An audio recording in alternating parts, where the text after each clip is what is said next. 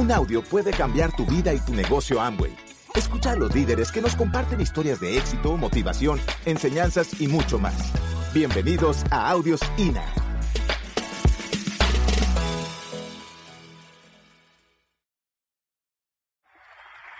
Mi historia es un poquito más normal, espero que no se aburran. Yo vengo de una familia, somos papá, mamá, mi hermano y yo.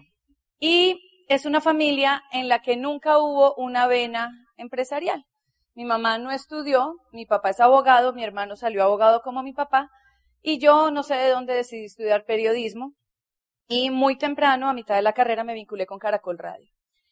Eh, para mí, trabajar en Caracol tenía un significado muy especial, era una emisora muy arraigada en mi familia, entonces pues había como una conexión especial con las voces que yo oía toda la vida.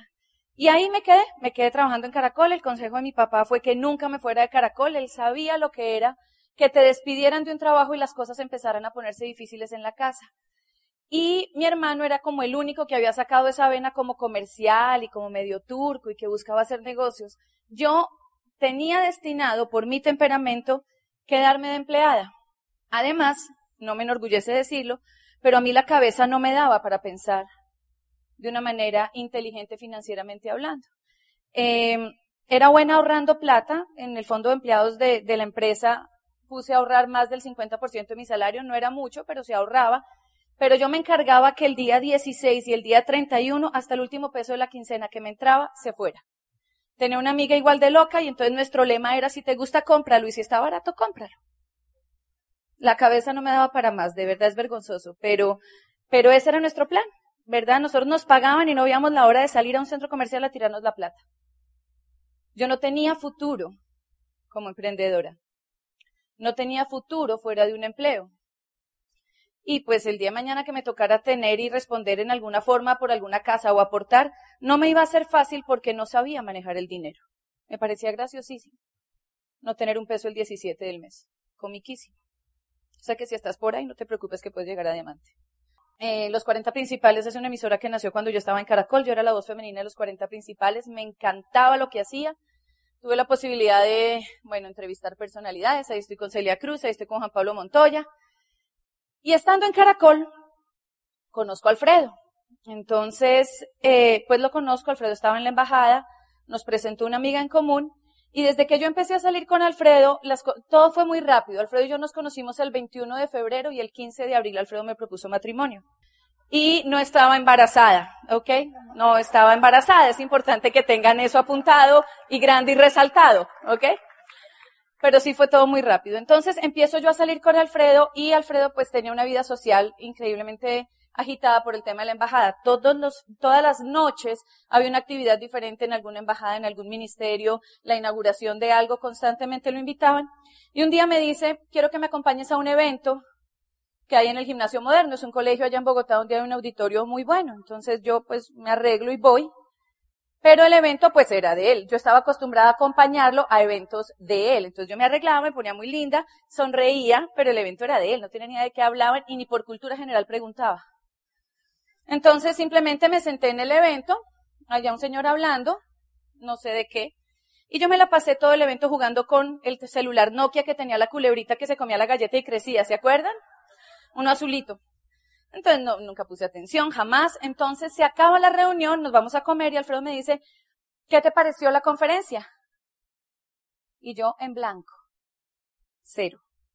Y yo no, la verdad no le puse mucha atención, eso, esos temas económicos, no, no. Y Alfredo, ok, se dio cuenta que la más bruta, ¿no? Se quedó callado, ¿no? Totalmente prudente. Y a los ocho días me dice: ¿qué vas a hacer esta noche? Le dije nada, me dijo: mira, lo que pasa es que yo en el Gimnasio Moderno lo que estoy asistiendo es a un ciclo de conferencias y quiero que me acompañes. Entonces dije: este tipo quiere que yo ponga atención, por lo menos esta vez no voy a pasar el oso de no tener ni idea de qué hablaban. Y me fui para allá y empieza a hablar un señor y de pronto saca un platón, saca un pañuelo y saca un helio y lo empieza a limpiar en la tarima. Yo era así. Porque yo estaba acostumbrada como a eventos muy yeyes con Alfredo, ¿me explico? O sea, todos los eventos eran con el ministro no sé qué, el ministro consejero de Rusia, el delegado cultural de no sé dónde, y aquí el tipo me estaba hablando un, plan, un pañuelo en el escenario. Entonces yo no terminé de entender, y de pronto hablan de Amway. Y a mí se me hizo un cortocircuito salvaje. Por, por varias razones. Primero, porque la idea que yo tenía de Amway es que cuando uno está fregado en la vida y no encontró nada más digno que hacer, se mete a Amway. ¿Ok? En primer lugar. Y en segundo lugar, Alfredo estaba en plan de conquista conmigo. ¿Y ustedes cómo son los señores en plan de conquista? No, todo por, por lo alto, ¿no? Entonces te mando el carro, vamos a comer a la fragata, o sea, todo. Y resulta que el tipo vendía champú por catálogo, ¿no? Además el señor embajador con su placa diplomática, y entonces nos vamos este fin de semana a Panamá y nos volvemos en la noche, o sea, todo ultra yeye. Y el tipo vendía champú. Entonces, para mí no había sentido, o sea, no había, no había lógica. ¿Quién está de acuerdo conmigo en que no tiene sentido? Esas dos, o sea, no, no empatan. Entonces yo llego a mi casa en shock, ¿no? Y además con, con el referente que yo tengo de Amway. Y le digo a mi mamá, me dice, ¿cómo te fue? Y le digo, mami, ¿cómo te parece que este tipo está en Amway? Pero con cara de angustia, este tipo está en Amway. Y me dice, mamá, ¿y qué pasa? Digo, pues Amway no era lo que vendía la amiga viuda de mi tía que por ayudarla se puso a vender Amway. O sea, por limosna nos pedían que le compráramos el L O C, o sea, ¿no es, no es lo mismo? Entonces me dice mi mamá, mira, yo sé que en Estados Unidos es una empresa muy fuerte, no sé cómo es en Colombia, pero yo te aseguro que Alfredo, ganando lo que gana y teniendo el cargo que tiene, tiene que haber visto algo que tú no has visto. ¿Por qué no le preguntas? Eso era inteligente, ¿no? Entonces, claramente, ese día mi mamá se echó a Alfredo al bolsillo. Y me reúno yo con Alfredo y le digo, bueno, hay algo que no entiendo y es que para mí no tiene sentido el tema, pues no te imagino a ti en, en la inauguración de cualquier monumento en la Embajada de Rusia y sacando el catálogo ofrecerles el omega, o sea, no, no tiene sentido, quiero que me expliques qué es. Y Alfredo empieza a hablarme de cosas que a mí nunca me habían hablado. Alfredo empieza a preguntarme qué podía pasar si había algún cambio en Caracol. Qué podía pasar el día en que ya mi trabajo o mi voz no fuera lo suficientemente atractiva y eh, yo tuviera que salir de la empresa, ¿qué había construido para mí? En ese momento no nos habíamos casado, pues obviamente no había niños, pero yo trabajaba en la emisora de domingo a viernes, de cuarto para las seis de la mañana hasta nueve y media, diez de la noche. Entonces Alfredo me decía, ¿qué va a pasar si nosotros nos casamos y queremos tener niños? ¿Qué va a pasar con esos niños? O sea, es, es complicado. Y empiezan a, a crearme conciencia a mí de una cantidad de cosas que nunca había pensado, pero que cuando Alfredo me las decía me hacían sentido. Y me pareció interesante empezar a conocer más de esos temas. Yo firmo en el negocio y eh, terminamos ese año de noviazgo organizando matrimonios. Alfredo me dijo en abril que nos casáramos y nos casábamos en enero por lo católico, pero en julio nos casábamos, a los cuatro meses nos casábamos por lo civil, había que organizar mil cosas en Panamá, y realmente yo no me metí mucho en el negocio porque no estaba casi en Bogotá. Yo tenía que ir a organizar mi matrimonio en Panamá, que era en enero. Me voy para Panamá desde noviembre, yo via- viajaba cada quince días a, a Panamá a organizar matrimonio, no tuve tiempo de empaparme del negocio, nos casamos, y ese primer año de matrimonio fue luna de miel. Nosotros salíamos todos los fines de semana, viajábamos, paseábamos. Alfredo hacía el negocio tras bambalinas, no le estaba permitido hacer el negocio mostrándose porque pues tenía un cargo representando un país y bueno, todo este, todo este lío. Entonces, ese año de noviazgo más el primer año de matrimonio realmente no hicimos el negocio. Nosotros asistíamos a todo, se mantenía lo que Alfredo había construido, pero yo no estaba muy empapada en el tema. Además, estaba recién casada, de luna de miel, gozándome lo que quedaba de la embajada. Mejor dicho, el negocio, sabía que existía, me había cambiado un poquito la idea, estaba leyendo libros, pero no lo estábamos haciendo. El siguiente año, empezando el dos mil tres, yo quedé embarazada de mellizos. Y me fue muy regular en el embarazo. Estuve muy, muy, muy maluca todo el tiempo. Los niños iban a nacer en enero de dos mil cuatro y en noviembre nos vamos a vivir a Panamá. Si quieres meter la cucharada acá, porque aquí ya empezó la historia de los dos. Lo que pasa es que mi embaja, la embajada se acababa en, el do, en noviembre del dos mil cuatro y los niños iban a, a nacer no, en, enero.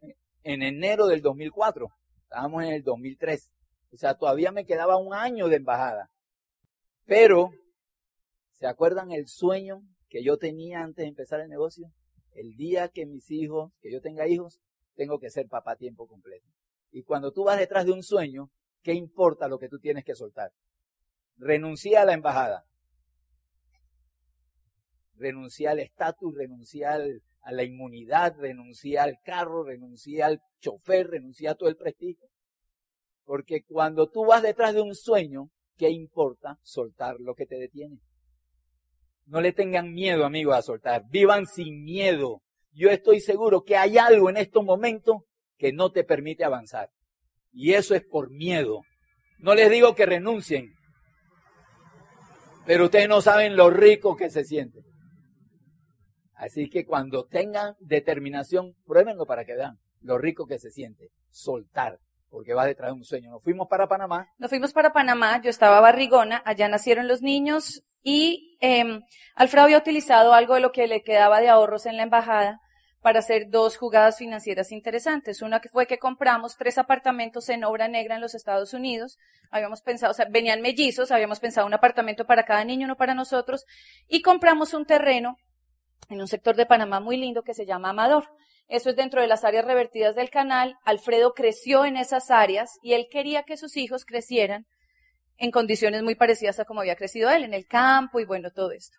Sin embargo, tuvimos una situación y es que eh, empezamos a construir la casa que soñábamos en ese terreno. Alfredo la, la diseñó y a la vez comenzamos a pagar las cuotas de los apartamentos que habíamos comprado. De pronto, finalizando el dos mil cuatro, los niños no tenían un año, eh, nos toca mudarnos a la casa, no está terminada, pero nos toca mudarnos porque ya es urgente. Eh, o sea, mientras es, los niños cumplieron ese año, nos mudamos a una casa que Alfredo tenía, una casa viejita que tenía hace rato en Panamá, la organizamos, pero se cayeron la, los, los bienes inmuebles en, Pan, en Estados Unidos, sufrieron un colapso terrible, perdimos toda la plata que habíamos invertido en esos tres apartamentos y nos surgía el dinero de la casa donde vivíamos, así que la pusimos en alquiler y nos mudamos a la casa que estábamos construyendo sin que se pudiera terminar y no había plata para terminarla. Nos tocó un inquilino que no pagaba arriendo. Voy a cortar esto, pero quiero que sepan que de un día para otro nosotros nos acostamos bien y al día siguiente amanecimos debiendo medio millón de dólares, siete mil dólares en salidas mensuales y solo con dos mil dólares de ingresos. O sea que todos los meses, además del medio millón de dólares, todos los meses teníamos un hueco de quince millones de pesos, se nos abría así. Una y, situación desafiante. Y la casa que teníamos alquilada, no nos la estaban pagando y el señor la estaba destrozando. Entonces ese era también un hueco que se iba a abrir. Entonces estamos en esa situación y de pronto empiezo yo a darme cuenta. Todos los meses había una consignación de plata por parte de Amway Colombia y nosotros estábamos viviendo en Panamá y no trabajábamos en el negocio de Amway Colombia. En ese entonces, para los nuevos, los mercados estaban divididos. No era toda Latinoamérica. O sea, tú hacías algo en Panamá y no contaba na- para nada si querías hacer el negocio en Colombia. Te tocaba venir a Colombia, auspiciarte y empezabas de cero. Eso ya no pasa hoy, pero en esa época pasaba. Entonces, yo empiezo a darme cuenta de esto y un día espero a Alfredo despierta y le digo, ven, yo necesito que tú me expliques algo. O sea, yo firmé en ese negocio, pero no, yo no he trabajado ese negocio un día. Pues... me explico, saludo a la gente, no, estoy como relacionándome con la gente, pero que yo, Juliana, esté clavada dando planes, no. O sea, lo que sobrevive en Colombia es lo que tú dejaste hecho. Y nos están consignando todos los días diez del mes. Nada de lo que tú hiciste en la embajada nos da plata hoy. Nada de lo que yo hice en Caracol nos da plata hoy. ¿Cómo es que esto que lo tenemos abandonado hace casi cuatro años nos sigue dando plata? Un negocio maltratado. Entonces Alfredo ahí se sienta y me da el plan. Me dice, mira cómo funciona. Hay gente en Colombia que está trabajando en serio, que está teniendo su negocio, que está creciendo, y a nosotros nos toca un porcentaje.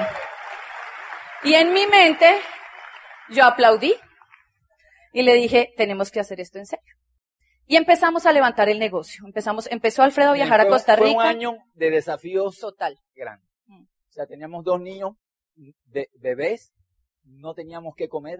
Fue un año donde no nos tomamos una gaseosa, no fuimos al cine, eh, no, no había nada, no teníamos nada, estábamos quebrados, quebrados, pero la mente se mantenía en el sueño.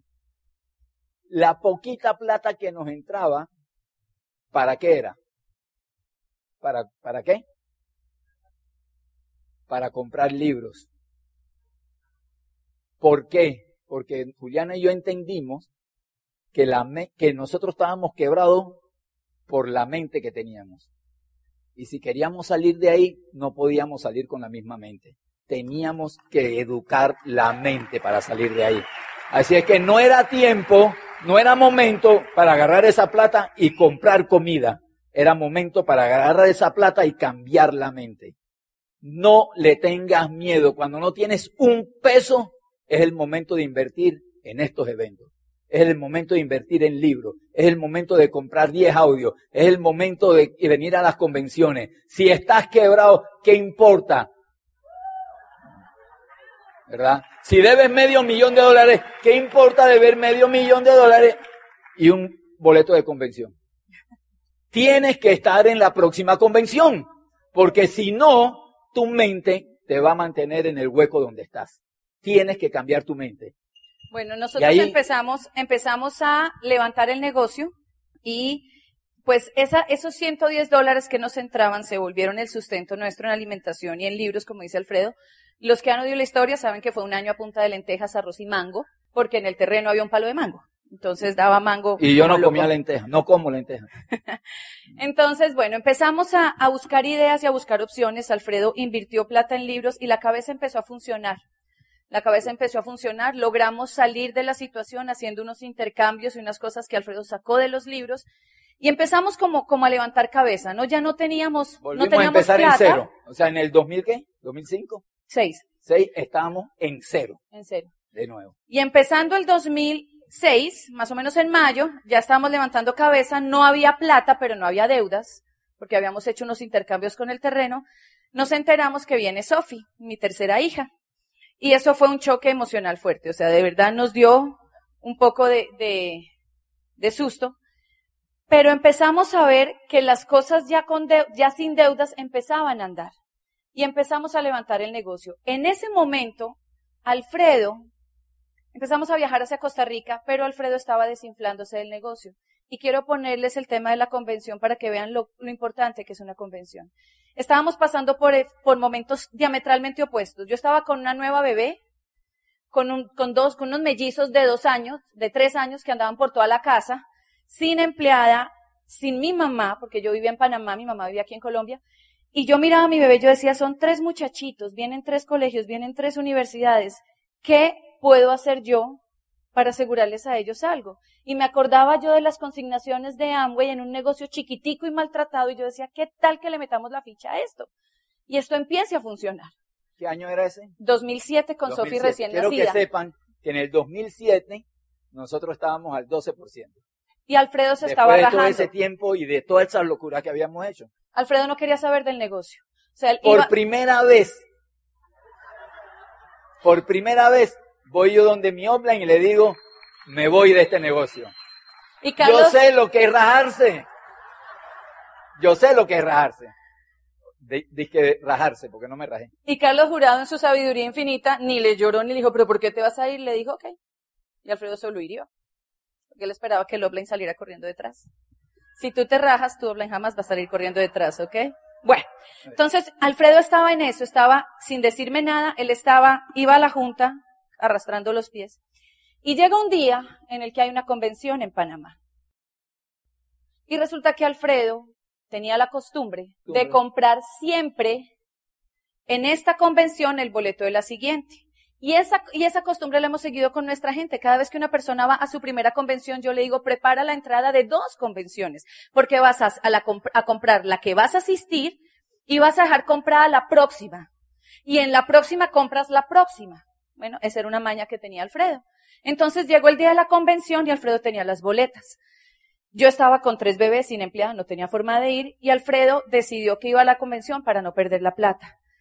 Pero la convención empezaba ese día con reunión de líderes a las ocho de la mañana. Alfredo se levantó a las once, se fue arrastrando los pies. ¿No vas a la convención? Sí, para allá voy, ¿no? Con unas ganas. Se fue a la convención. Nosotros siempre hemos sido raspafiestas en la convención. Nos vamos cuando nos echan. Ese día Alfredo llegó temprano. Le digo yo, ¿cómo te fue en la convención? Yo cada vez convencida de que este era el camino. Y Alfredo rajándose, pero cada uno callado. Y entonces Alfredo me dice, bien, bien, lo mismo. Y yo, ok. Y ya se acabó. No, me salí antes. Y yo, ¿cómo así que se salió antes? Bueno, al día siguiente llega tarde a la convención. O sea, se levanta, se levanta tarde y llega tarde a la convención. Pero esa noche sí llegó tarde, sí llegó al final. ¿Qué fue lo que viste en la convención? Cuando se acaba la convención, pues yo estaba rajado. Y el orador saca unas fotos ahí y empieza a contar quién eran los amigos de él, cómo tomaban tragos antes de hacer el negocio. Y dice, pero ahora que somos diamantes, quiero que conozcan mis amigos. Y empezó a sacar fotos de diamantes. Y en el centro de la pantalla deja un espacio en blanco. Y dice, y ese amigo que hace falta ahí, eres tú. Y yo estaba allá. Pero sentí que era la única persona en ese salón y que él me estaba señalando a mí. Me levanté, nos fuimos, me fui para la casa y le dije a Juliana, ¿eso en qué mes era? Eso fue finales de julio, sí, y a la... los ocho o quince días había una, estaba la misma convención con el mismo orador en Costa Rica. Voy a, voy a pasar ya. Y entonces, entonces, así rapidito, rapidito, Alfredo bien. Me dice, arréglate que nos vamos para la convención. Y yo con tres chinos, sin empleada, ya viéndolo prendido, ¿adivinen qué hice? Arreglé maletas y nos fuimos para por tierra para la convención. Porque yo quería que ella escuchara ese final, el orador ya no dijo lo mismo, ¿verdad? Pero eso era eh, julio, ¿qué, ¿qué mes era? Eso fue finales de julio y la convención era el dos de agosto el do, del dos mil siete. Do, dos de agosto del dos mil siete, doce por ciento. Y salimos de ahí y dijimos, se acabó esta, vamos a hacer que esto funcione. Agosto, dos de agosto. El treinta de agosto. treinta y uno de septiembre, estábamos calificando primer mes Zafiro. ¿Qué pasó en ese momento? No teníamos la estructura. Estábamos al doce. Estábamos al doce. Teníamos la mente lista. Tienes que trabajar en tu mente. Por eso vas a tener que venir a cuantas convenciones sea necesario para cuando tu mente esté lista, que las cosas sucedan. Ese mismo año nos fuimos Zafiro, Zafiro Fundadores, Esmeralda, y empezaron a cambiar las cosas. ¿Qué hubiera pasado si yo no hubiera ido a esas convenciones? ¿Qué hubiera pasado? Da miedo pensar eso. No jueguen. Ustedes mañana van a tener el privilegio de poder estar en una reunión aquí temprano con uno de los oradores más cotizados en el mundo de Latinoamérica. Tienes que salir de aquí a comprar tu boleta de próxima convención, porque tú tienes que escucharlo a él. No juegues con tu futuro. No, es, no estamos hablando de un negocio. Si tú crees que estás en un negocio, te, equivo- te equivocaste. O te mintieron. Esto se trata de tu vida, de la vida de tu familia. Y cuando se trata de tu vida, tú no puedes jugar con esto. ¿Ok?